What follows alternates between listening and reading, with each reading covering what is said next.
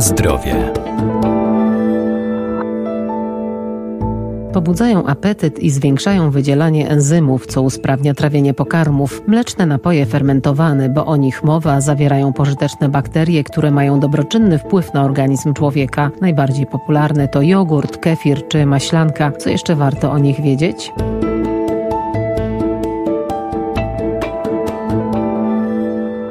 Maślanka to niskotłuszczowy produkt uboczny wyrobu masła o śmietankowo-orzechowym smaku, dobroczynna dla układu pokarmowego, źródło wapnia, lecytyny i witamin z grupy B. Kefir jest zaliczany do produktów mleczarskich o najwyższych właściwościach odżywczych. Dostarcza nam istotnych ilości wapnia czy magnezu. To także naturalny probiotyk. Również jogurtowi od wieków przypisuje się właściwości uzdrawiające. Jogurt będzie najmniej takim agresywnym napojem fermentowanym. Kefir i maślanka są bardziej agresywne, najbardziej kefir. Agresywne ze względu na smak, chociaż są na rynku kefiry o większej zawartości białka, które już ten smak mają mniej intensywny, bardziej zbliżony do, do jogurtu. Doktor habilitowany inżynier Bartosz Sołowiej, Wydział Nauk o Żywności i Biotechnologii Uniwersytetu Przyrodniczego w Lublinie. I myślę, że tutaj dobrze jest wybierać jogurty probiotyczne, aż chyba to jest w tym momencie główny cel wytwarzania tych napojów fermentowanych, żeby produkować napoje z probiotykami, które oprócz tego, że dają nam specyficzny smak, to tak naprawdę tworzą z tego produktu napój prozdrowotny, czyli napój, który łagodzi różnego rodzaju problemy jelitowe, problemy żołądkowe. Często nawet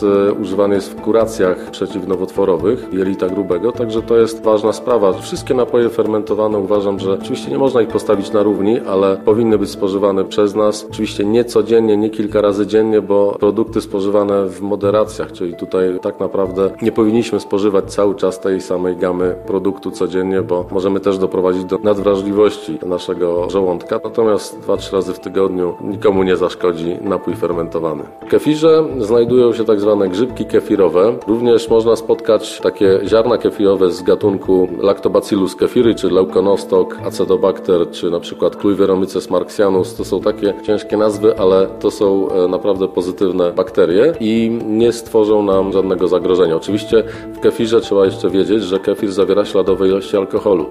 Także do mniej więcej 0,8% w zależności od kefiru, także zbyt duże spożycie, znaczy bardzo duże, zależy ile kto wypije, no może nie być dobre, jeżeli prowadzimy samochód, ale, ale bez przesady myślę, że w tych kefirach ogólnodostępnych z tym nie ma większego problemu, ale trzeba o tym pamiętać na, na dłuższą metę. Maślanka jest to też produkt e, fermentowany i zawiera e, mikroflorę Lactococcus lactis, także Lactococcus cremoris. To są też bardzo pozytywne mikroorganizmy i e, maślanka jest też dobrym zamiennikiem kefiru, jeżeli ktoś nie jest w stanie wypić kefiru, ponieważ ma taki bardziej wytrawny smak. Na zdrowie. Najlepiej wybierać mleczne napoje fermentowane bez smakowych dodatków, bo większość z nich może zawierać sztuczne substancje i aromaty, a na co jeszcze zwracać uwagę w przypadku zakupu jogurtów probiotycznych? Pierwsza sprawa, czy znajdują się tam żywe kultury bakterie albo bakterie probiotyczne. Także jest to e, istotna rzecz. Jeżeli nie ma o tym słowa, no to możemy mieć wątpliwości, czy, czy w ogóle się znajdują, chociaż no, powinny, bo do wytworzenia napojów fermentowanych one są niezbędne, inaczej ciężko je, je stworzyć, chociaż można próbować. Na pewno na zawartość mleka w proszku, jeżeli jest podana. Jest to też e, ważna sprawa, ponieważ mleko w proszku jest używane do zagęszczania takich produktów. Natomiast y, może być to istotne w, w, stosunku do osób, które nie tolerują laktozy. Laktoza jest w większości rozłożona w napojach fermentowanych, dlatego te osoby na przykład mogą pić napoje fermentowane, ale nie spożywają mleka. Może być tutaj jedyny haczyk, że jeżeli mamy zbyt dużo mleka w proszku i ono jest dodawane pod koniec procesu produkcyjnego, to tak naprawdę ta laktoza może nie zostać rozłożona do końca i wtedy będzie zagrażać nam konsumentom, którzy mają problem, czyli nie mają laktazy enzymu rozkładającego laktozę. Także tu jest główny, główny problem. Ale myślę, że im mniej w napojach fermentowanych dodatków do żywności, tym na pewno korzystniej. Polecam Państwu naturalne, czyli takie bez dodatków smakowych, bez różnych owoców, dlatego że tam znajduje się dużo hydrokoloidów, zarówno roślinnych i zwierzęcych, jak na przykład żelatynę, dodatki typu karagen, mączka chleba świętojańskiego, gumy guar, gumy ksantanowe, skrobie itd. Tak Natomiast w naturalnym nic poza składnikami mlecznymi nie ma mowy, żeby się znajdowało. Natomiast można zawsze dodać sobie owoce, dżem czy cokolwiek, co chcemy i stworzyć z tego jogurt smakowy.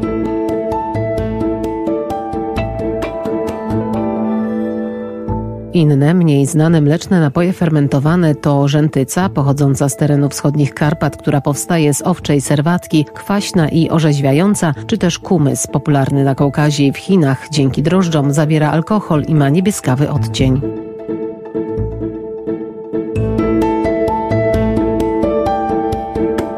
Na zdrowie.